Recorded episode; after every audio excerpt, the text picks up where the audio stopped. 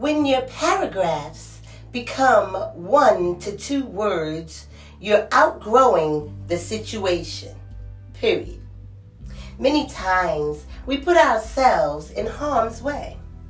We do it so often that it becomes a way of life. Putting others before your own needs is God's way. Sometimes, when individuals know this, they take advantage of it. At some point, you choose your peace over everything else.